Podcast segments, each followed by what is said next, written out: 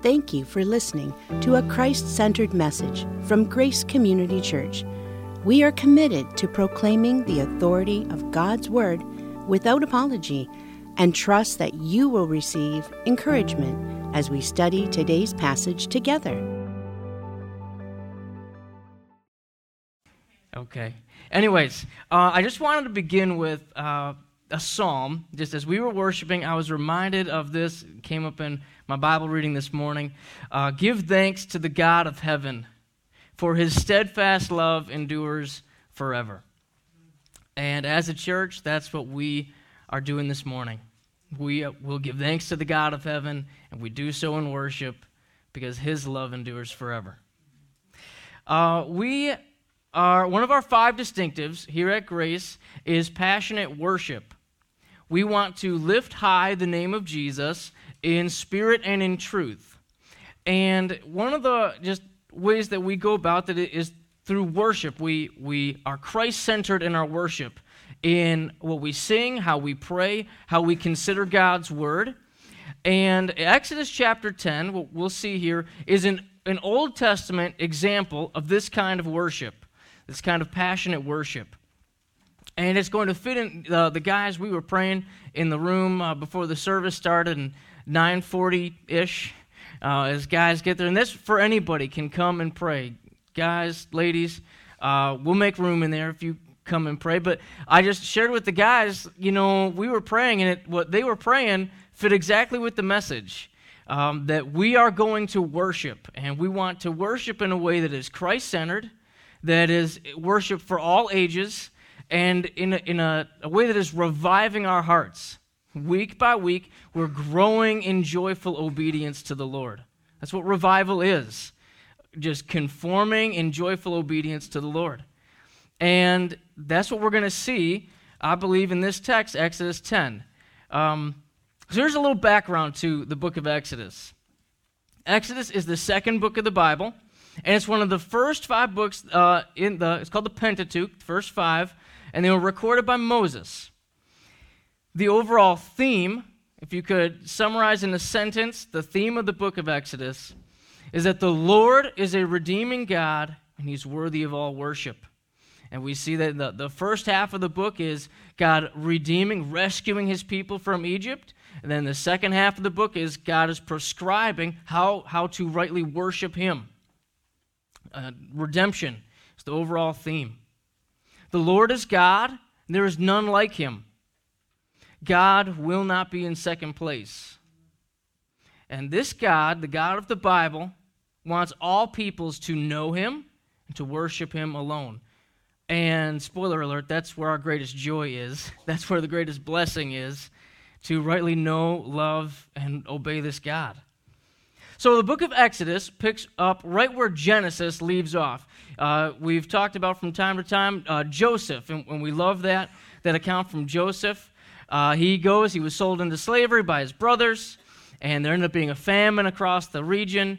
And then Joseph and his brothers ended up coming to Egypt because Joseph was placed there beforehand by God to preserve people, the people, and to provide food for them.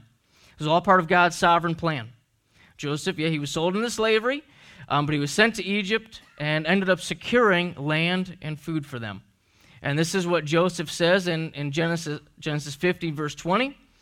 As for you, talking to his brothers, you meant evil against me, that is being sold into slavery, but God meant it for good, to bring it about that many people should be kept alive, as they are today. That's how the Genesis closes with the people of Israel. They're there, they're in Egypt, things are going well. They have food, they have land, and God is providing for them. They're growing, they're multiplying. Exodus begins, new Pharaoh comes to power. Comes up in the, the, the reign, and he the text says he, he forgot Joseph. Didn't remember how Joseph had helped the people. And he looked on the Israelites as a threat not a blessing, a threat. And he's seeing the people grow. They're, they're having lots of babies, and their people are multiplying. And Pharaoh didn't like that. So he commands the, the people uh, to take the Israelite babies and throw them in the Nile River, get, you know, genocide. But God, in his providence, raises up Moses, preserves his life. Moses is put in a basket, put in the river, found by Pharaoh's daughter. He's raised up in Pharaoh's household.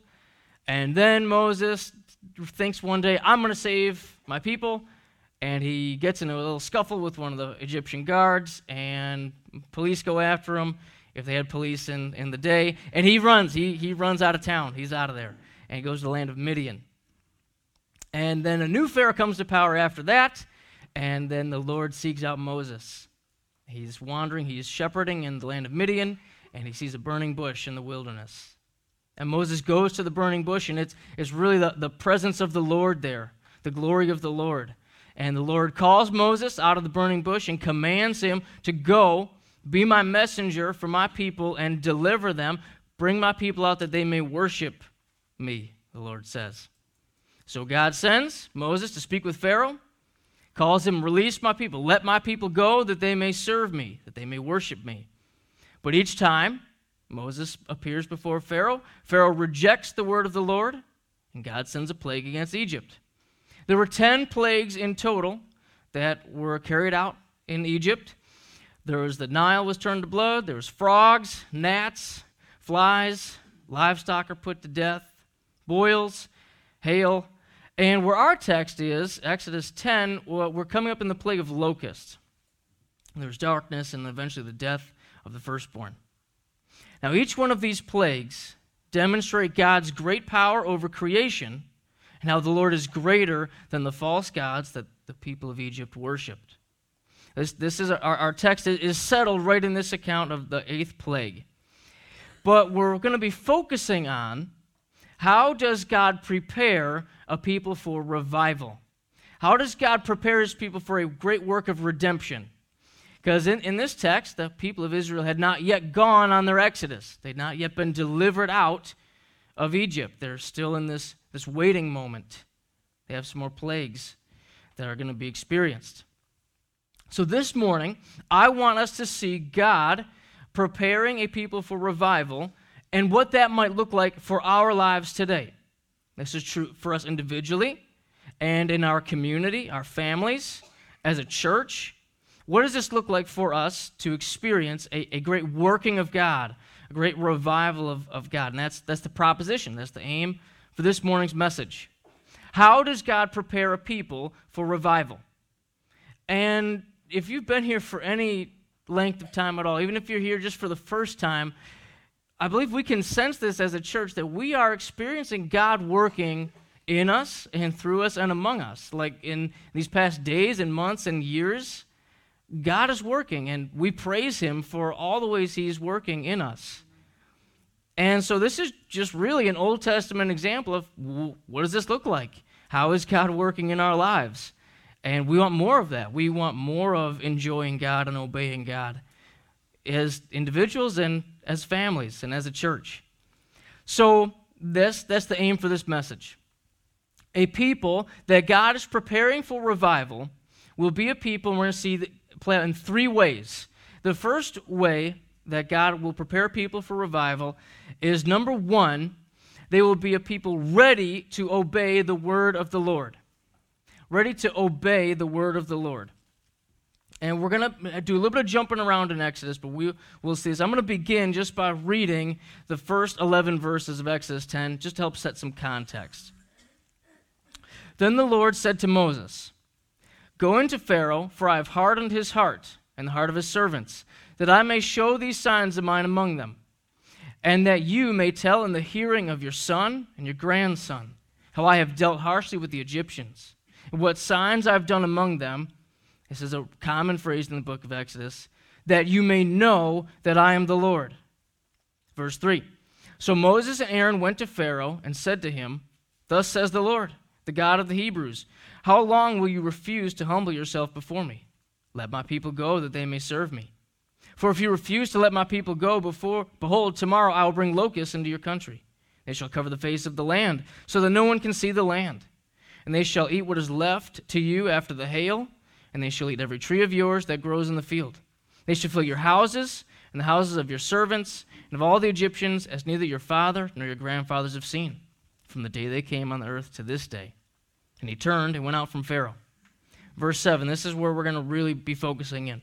Then Pharaoh's servant said to him, How long shall this man be a snare to us?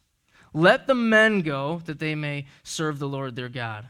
Do you not yet understand that Egypt is ruined? Verse 8 So Moses and Aaron were brought back to Pharaoh, and he said to them, Go, serve the Lord your God, but which ones are to go? Moses said, verse 9, We will go with our young and our old. We will go with our sons and our daughters, and with our flocks and our herds, for we must hold a feast to the Lord. But he said to them, The Lord be with you if I ever let you and your little ones go. Look, you have some evil purpose in mind. No, go the men among you and serve the Lord, for that's what you are asking. They were driven out from Pharaoh's presence. This is the word of the Lord. So, as God is preparing a people for revival, we see first that they will be a people ready to obey the word of the Lord. Letter A Moses learned faithfulness to the Lord. Moses had to learn this kind of obedience to the Lord, this faithfulness. Back in, in Exodus 3, you don't have to turn there, um, the Lord appeared to Moses in the burning bush. He called Moses to be his messenger. The Lord commanded Moses to go before Pharaoh and to lead his people out of Egypt, to go into the place where they are to worship him. But at first, Moses didn't want to go. Moses came up with excuses. I'm not that great of a speaker. Send my brother, or just send, at this point, send anybody. Uh, I don't really, I'm not comfortable doing that. And this is, this is in Exodus 3, and God is revealing this plan to Moses where he says, I'm going to send you to Pharaoh, and you're going to deliver this message, but Pharaoh's heart will be hardened, and it's going to require great signs to be worked, and wondrous works that I will do in the land of Egypt, and afterwards he will let you go. And I will send you out, not empty handed, but your women and children will go, I will bless them with gold and silver and clothing, and, and these great signs he will do. So Moses had to learn to trust and obey, and eventually he goes and after this, this back and forth conversation with the Lord, and the Lord is faithful and he's gracious, and he says, All right, go ahead, send Aaron, and you guys go together. And but he's sent, they are sent out, and Moses goes. He learns faithfulness to the Lord. But letter B, Pharaoh rejected God's word. Moses' very first encounter with Pharaoh did not go well, and really none of his encounters go well with Pharaoh. The, the very first time that Moses goes before Pharaoh, this is what he says Exodus 5. Moses and Aaron went and said to Pharaoh, Thus says the Lord, the God of Israel, let my people go, that they may hold a feast to me in the wilderness. This is key, verse 2. Pharaoh said, Who is the Lord, that I should obey his voice? And let Israel go. I do not know the Lord, and moreover, I will not let Israel go. And then they said, The God of the, this is Moses and Aaron, they said, The God of the Hebrews has met with us. Please let us go a three days' journey into the wilderness, that we may sacrifice to the Lord our God, lest he fall upon us with pestilence or sword. But the king of Egypt said to them, Moses and Aaron, why do you take the people away from their work? Get back to your burdens.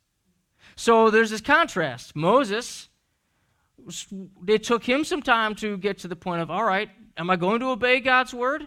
And he does so. He's humble. Pharaoh rejects God's word. And we see this in Exodus 5 2. There, on the one hand, there is there's one thing to be ignorant, who is the Lord, that I should obey his voice. And there's another to be stubborn, willfully rejecting. And that he ends up saying it, Pharaoh said, Who is the Lord, that I should obey him and let Israel go. I don't know the Lord, and moreover, I will not. And perhaps that's you this morning. And as we open God's Word, I want everyone to know the Lord. I want everyone to know the Word of the Lord, that we know the way we ought to go, that we know the way we ought to live and worship and obey Him. This is, that's God's best for us. He gives it to us in His Word. Pharaoh rejected God's Word, and I, I don't want anyone to reject God's Word. This is that's not going to be best for us. But revival will happen when we are humbly ready to submit ourselves under God's word and to do what he has said. Pharaoh rejected God's word because he rejected God. You cannot separate God from His Word. God is our Creator and He's holy. He has graciously chosen to reveal Himself to us in creation. That's general revelation to all peoples. And God has also revealed Himself to us in His Word, His special revelation. And He has ultimately revealed Himself in His Son, Jesus Christ. His, the person and work of Jesus Christ, this God the Son. You see, God has spoken, and He's given us His Word for us to live by.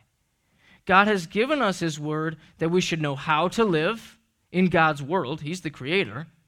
How are we going to operate best in His world? Well, God shows us how to do that. And He also shows us how to worship Him. Another form of rejecting God's Word, though, comes through compromise. And this is back in our text in Exodus 10. Because Pharaoh, he, he offers this proposition, this little deal. Let me work a deal with Moses and Aaron. How about just the men go? Is that okay? Can we, can we work with that? And that's verse 8. Go serve the Lord, but which ones? That's verses 10 and 11. The Lord be with you. He's saying, it's going to take God if I ever let you and your little ones go. You have some evil purpose in mind. Only the men will go. And that's, that's compromise. Pharaoh proposes only the Israelite men are to go, that they need to worship. But that's not what the Lord has said. The Lord called all, all of the people of Israel to go and worship, and He calls us today, all peoples, to worship Him and obey Him. Compromise is just is still rejecting God's word. The Lord was clear, and so was Moses. Ultimately, what I want us to know is that there's blessing in walking in faithful obedience to the Lord and His word. Here's some examples from Psalm 119. Psalm 119, verse 30, 33 Teach me, O Lord, the way of your statutes, and I will keep it to the end. Give me understanding that I may keep your law and observe it with my whole heart. Lead me in the path of your commandments, for I delight in it. Uh, Psalm 119, 71. It was good for me that I was afflicted, that I might learn your statutes. The law of your mouth is better to me than thousands of gold and silver pieces. Do we consider God's word that way? I want to. It is, it is greater riches than gold and silver to have God's word in our mouth and in our heart. Uh, Psalm 119.88 In your steadfast love, give me life that I may keep the testimonies of your mouth, that we may obey him. Psalm 119.103 How sweet are your words to my taste sweeter than honey to my mouth. Through your precepts I get understanding, therefore I hate every false way. Your word is a lamp to my feet and a light to my path. This is how God considers His Word, and this is why I would say this morning it is a blessing for us to take God's Word and be ready to obey it. That's how God works in our hearts through His Word. Psalm 119, verse 160 The sum of your word is truth and every one of your righteous rules endures forever. God's word will never fail. Because God will never fail. And one last, I, I just couldn't narrow it down. I, I picked like six of these. I, you, I couldn't just. Okay. Uh, Psalm 119, 166. I hope for your salvation, O Lord, and I do your commandments. My soul keeps your testimonies. I love them exceedingly. I keep your precepts and testimonies, for all my ways are before you. Summary there's blessing to be found in walking in obedience to God's word. And that's one of the ways that God prepares us for revival through obedience to his word. Secondly, number two, God prepares the people for revival by, by causing them to be responsive to spiritual leadership. Responsive to spiritual leadership. Letter A Moses had to learn to lead. Moses replies to Pharaoh's rejection and compromise, and uh, this is back in chapter 10, by saying, We will go. He's taking the lead there, and Moses was set apart in, in Israel's day to be this, this called out leader, prophet, called out by God to deliver his word and to lead the people. When the culture says to compromise, may God help us to stand firm on the word of God and say, We will worship the Lord. That's the title of the message. We're going to worship. Moses prepared the way. So not only did Moses have to learn to lead and to lead the people, and he, he sets the tone there for uh, on behalf of the whole people of Israel when he says to Pharaoh, "We will go and we will worship." But Moses also prepared in advance uh, for preparing for Christ to come. Ultimately, that's what Moses says. He says it in Deuteronomy, and he says it in Acts 3. He says that behold, a day is coming when a, another prophet will come and be from among your brothers, and I want you to listen to him. And he's, he's uh, seeing, he's prophesying that Christ will one day come, and Christ fulfills that, that promise. And that's what Peter says in Acts 3 Repent, therefore, and turn back, that your sins may be blotted out, that times of refreshing may come from the presence of the Lord. Doesn't that sound like revival? Times of refreshing may come from the presence of the Lord. Comes with re- repentance. That he may send the Christ appointed for you, Jesus, whom heaven must receive until the time of restoring all things about which God has spoken by the mouth of his holy prophets long ago. Verse 22 Moses said, the Lord, will raise, the Lord will raise up for you a prophet like me from your brothers. You shall listen to him, whatever he tells you. And that's Christ. That's, that was predicting Christ coming. Moses learned to lead, and he was preparing for us. Christ is the head of the church, and we ultimately must follow him. Christ is our, our head today. will, will we be responsive to Christ and to his leadership in our lives? That's what, that's what we say when we say, uh, Romans 10, confess with your mouth that Jesus is Lord and believe in your heart that God raised him from the dead, you will be saved. Or Peter says in 1 Peter, sanctify the Lord in your heart. That's, that's that same idea of Christ is our leader, our head, and we must follow him. Will we, will we be responsive to spiritual leadership? Ultimately, first to Christ. Letter B, Israel learned to follow. When Moses says, We will go, he's speaking on behalf of the people that they will come and worship with him. The Lord had to lead, uh, lead through Moses the people out of Egypt, through Exodus. When, when the Lord, when Moses first goes before the people and before Pharaoh, and Pharaoh is so against what Moses says, he takes away the people's straw. He, he has them making bricks.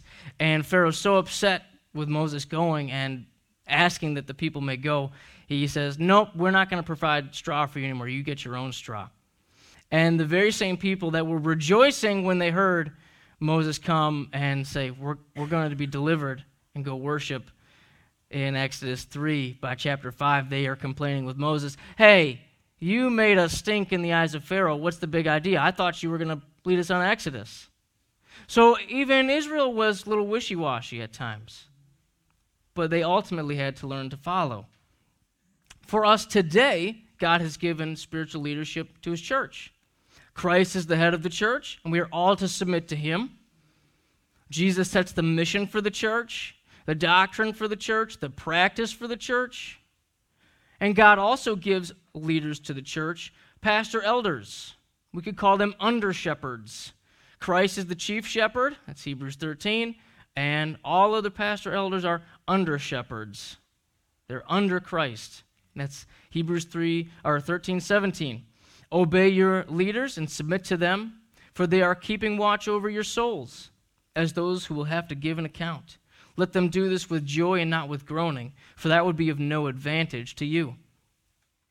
One of the ways that God prepares a people for revival is by causing them to be obedient to spiritual leadership. That's both to Christ and to the, the local leaders.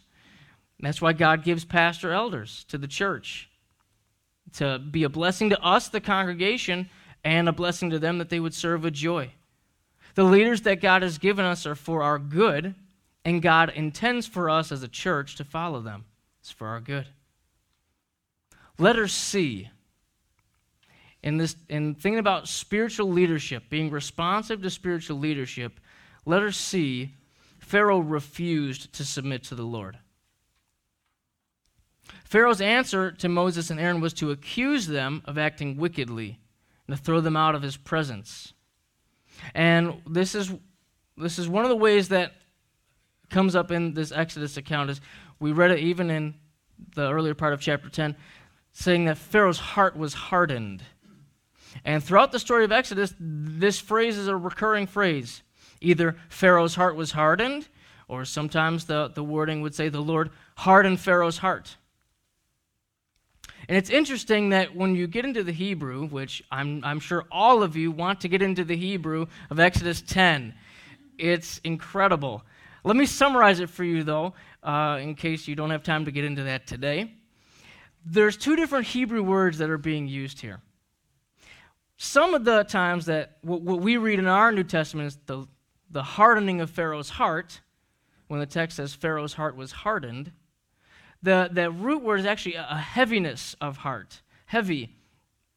And this is, this is demonstrating, this is showing for us that um, this is a heart that is s- slow to obey. It's like ingrained, uh, it's heavy, it's weighed, weighed down, it's not easily moved.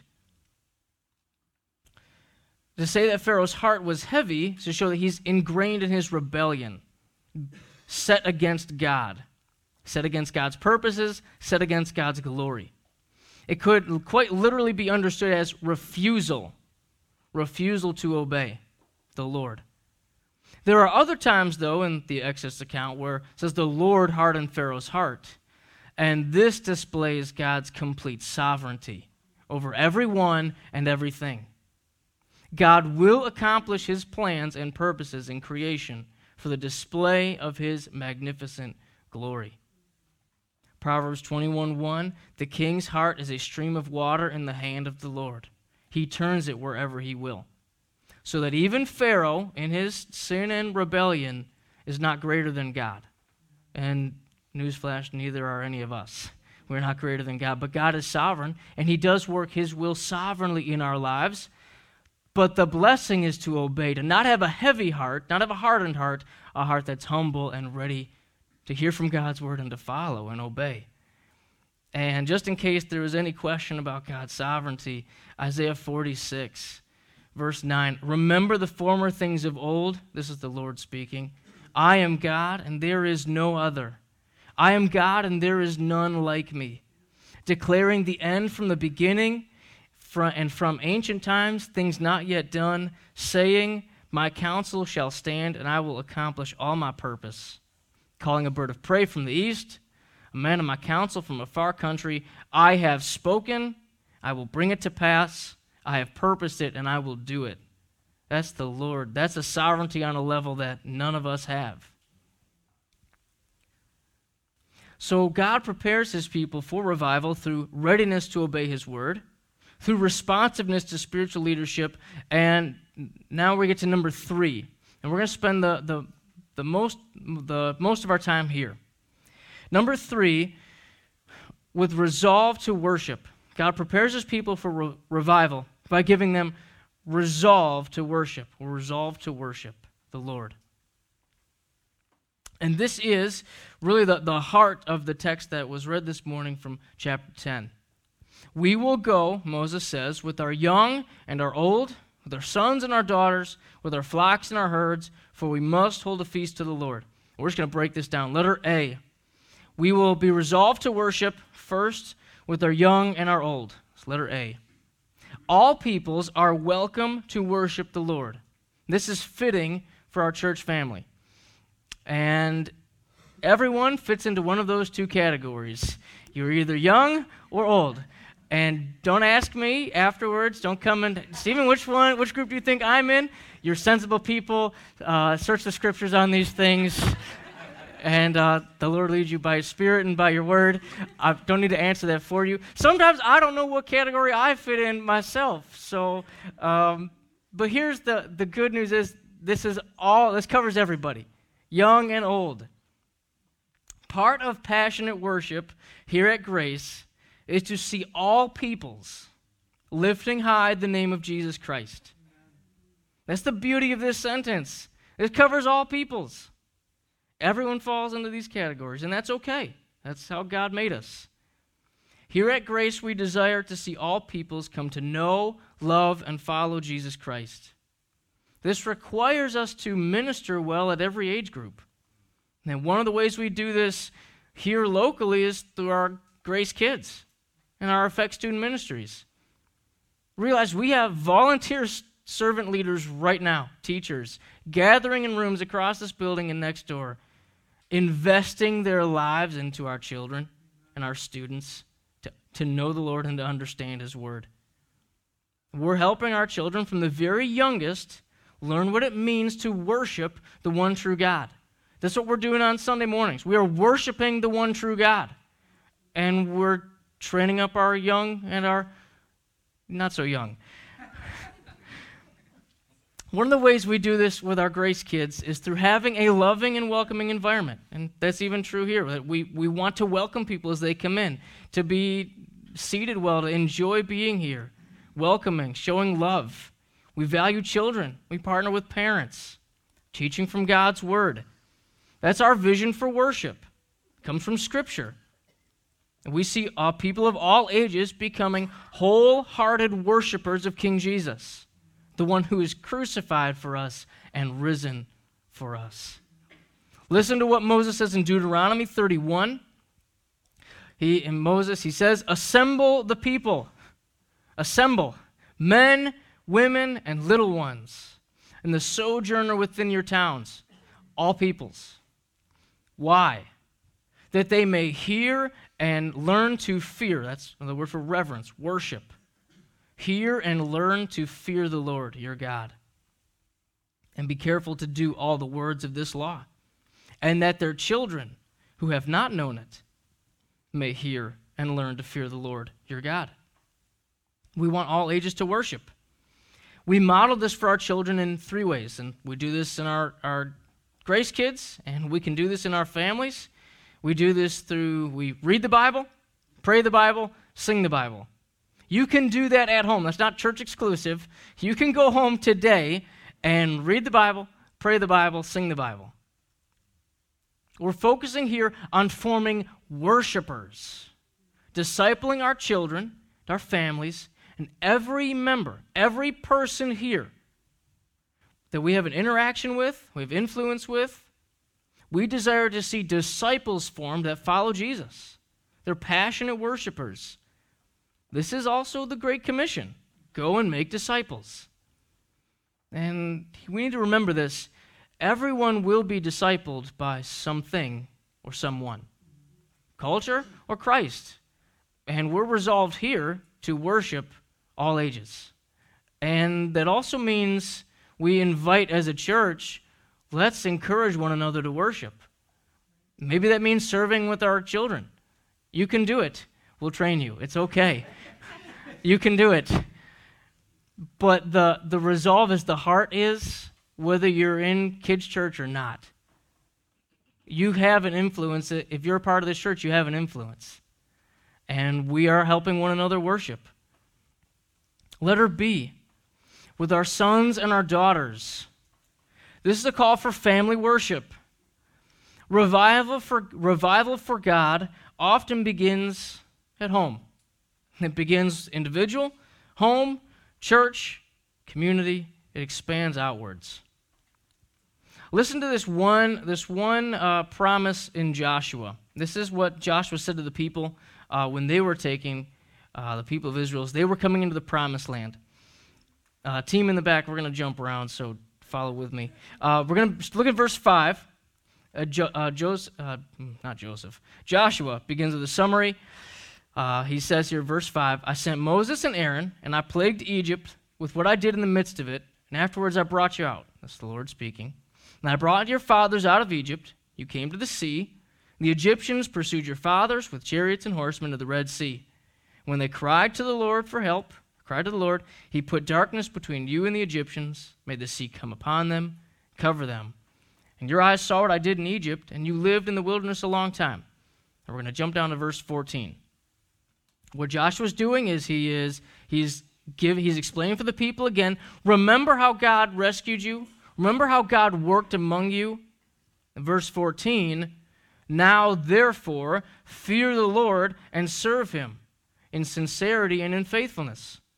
Put away the gods that your fathers served beyond the river and in Egypt, and serve the Lord. And if it is evil in your eyes to serve the Lord, choose this day whom you will serve. And whether the gods of your fathers served in the region beyond the river, or the gods of the Amorites in land, in land whose land you dwell, but resolved, as for me and my house, we will serve the Lord. This is a call for parents, specifically Christian men, to lead our families well.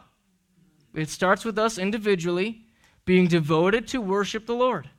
And there, and it flows from us individually to our families. We set that example. As individuals and families, we're formed this way under Christ, and this spreads to our church and our community. Kevin DeYoung, I read an article from him, and he, he just gave this, this helpful uh, comment. He said, One of the ways that, uh, especially as men, to equip us as leaders to lead in our homes is to use the word let's or let us. So, guys, we can set the tone just by saying let's. Hey guys, hey fam. Don't say that. Don't don't say that. Scratch that from the record. Family, let's worship the Lord. Let's open our Bibles. Let's pray together before we eat. And that's it's as simple it's as easy as that. It's as easy as that. We can start there. Let's. And maybe your children are grown. Maybe you've not been given children. But as a church family, we all have many children. There's many sons and daughters running around. I see them after church. You know they're around, they're running, we hear them. But that's a good thing. We must remember that as a church family, we have many sons and daughters, many children. We can give our lives as an investment into the next generation as worship. Our worship today and for the generation coming after us. We offer our lives in worship to the Lord and, and we help our children know this God whom we worship. Invest your life here with the children, children that God has given us. With our sons and our daughters, that's letter B. Now, letter C not only with our young and our old, or with our sons and our daughters, but also with our flocks and our herds. Flocks and herds. Does anyone here have any flocks and herds this morning, by show of hands? Um, I want a dog, but that doesn't quite count yet. Sort of. Except it does. Because what Moses is talking about here is he's talking about being faithful stewards. Realize God is the one who owns it all. Psalm 50 For every beast of the forest is mine, says the Lord, the cattle on a thousand hills. I know all the birds of the hills, and all that moves in the field is mine. If you were hungry, I would not tell you, for the world and its fullness are mine, says the Lord. All flocks and herds and all of creation belong to God. As God's people, we are simply to be faithful stewards of God's possessions. It all belongs to Him. What God gives to us in possessions, in finances, in children, He entrusts to us to care for them and to glorify God in thankfulness, includes our children. Children are a gift from God entrusted to parents to lead them in the way they should go. That's the way of godliness. And you can just jot this one down on the, your margin Ephesians 6 4. That's what it looks like uh, for families. Matthew Henry, he, he made this comment Those that serve God must serve him with all they have. That, that's what's meant by this flocks and herds. This is an invitation to worship God with all that we have time, talent, and treasure. Gifting, the ways that God has gifted you in skills and spiritual gifts, God desires us to worship Him in this way wholehearted worship. we hold nothing back from the Lord. That's, that's what Moses is laying out here for us a call to worship God that is all encompassing, but to hold nothing back. Uh, we could even borrow the words of the hymn writer Take my life and let it be consecrated, Lord, to Thee. That's, that's what's meant here. And we now come to, to summarize, to wrap this all up, is what Moses says here at the end. We must hold a feast to the Lord. That's, that's where the title of the message comes from. We're going to worship. Like, we must. We're going to hold a feast to the Lord. God alone is worthy of our worship and celebration. He is the joy and delight of our hearts. That's what this word feast here means. It means to celebrate. It has the, the, the context of religious rejoicing, it's worship before the Lord. And in, in, the, uh, in the cross in the Old Testament, as God gave his law to his people, there's three different kinds of worship feasts that the Lord prescribed for the people of Israel to enjoy. There was the Feast of Weeks, the Feast of Booths, Booths, and the Feast of Passover. Listen to how the Lord describes this kind of feast, this feasting and celebration that the people were to have. This is Deuteronomy 16. You shall count seven weeks. Begin to count the seventh seven weeks from the time of the sickle is first put to the standing grain. Then you shall keep the feast of weeks to the Lord your God with a tribute of freewill offering. That's this celebration is tied with sacrifice, giving, serving. You shall tri- with the tribute of a freewill offering from your hand, which you shall give as the Lord your God blesses you. Stewardship.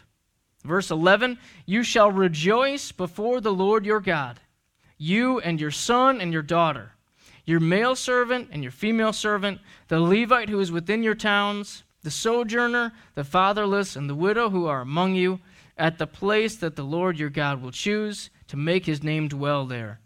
You shall remember that you were a slave in Egypt, and you shall be careful to observe these statutes. This is just one example, but the point is that God intends for us to worship Him not grudgingly, not stubbornly, but joyfully, passionate worship. We must hold a feast to the Lord. Each of these feasts help Israel to remember how great is the Lord and how He saved them and he redeemed them and rescued them. And do we see how this can even be applied to us right now? That for us to worship, this is, this is where our passionate worship comes from. We say, Great is the Lord, and he saved me. He died, Jesus, he was sent, dying on the cross for my sin and for your sin, for all who would trust in him alone. Christ redeemed me from my sin. He rescued me, and he is doing so among you or he will do so today when you trust in him. That's what the Feast of Passover is celebrating. Christ is our Passover lamb. See, it would take two more plagues in Egypt before Pharaoh would let the people of Israel go. And at the last plague, the Lord commanded the people uh, that the, the firstborn son would be killed because of sin, because of their sin. Therefore, someone or something needed to cover this judgment, this wrath of God. The people were to take a lamb, a spotless lamb, and kill it and put its blood around the doorpost of the house. And the angel of the Lord, carrying out the judgment of the Lord, would pass over that house if it saw the blood.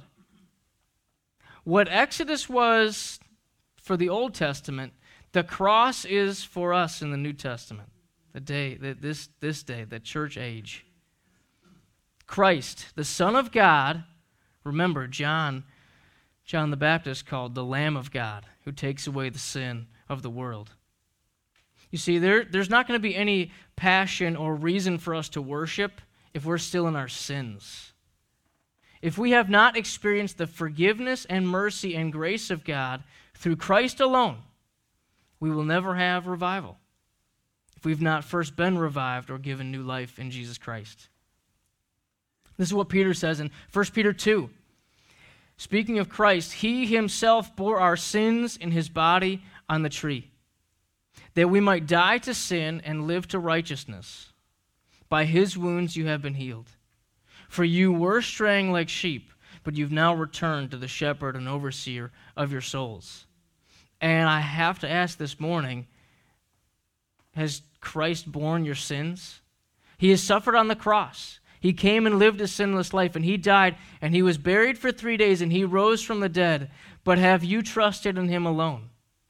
Has his blood covered your sins this morning? I invite you, I call you, trust in Christ alone. And this is where, this is why Peter would say, by his wounds, by the death of Christ, we're healed.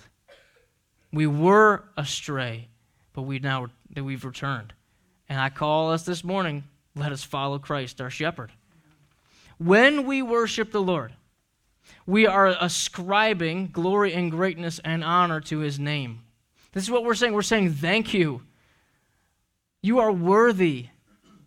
Thank you for forgiving me and saving me and loving me when I was unlovable, totally in sin and lost, dead in my sin. Because we have been greatly loved, we worship. That's the message title. We're going to worship. That's the call. And as God works this kind of worship in us only through the gospel, that's where our hearts are changed, continuing to grow, and experiencing revival. And so we, we summarize it this way. We can summarize it this way God's people will be ready for revival when we're ready to obey the word of the Lord, when we are responsive to spiritual leadership and resolved to worship the Lord. There's no compromise and no holding back. So I have some questions as we, we prepare to close. Is there any area in your life, my life, that I'm tempted to compromise on God's word? And what is your next step to grow in worship or obedience to the Lord? As you think about these things, think about these areas. We're going to sing, we're going to continue in worship, and let, let these questions settle on our hearts. And you can come talk with us, you can come pray with us. Don't leave today with, without asking or answering those questions. Let's pray together.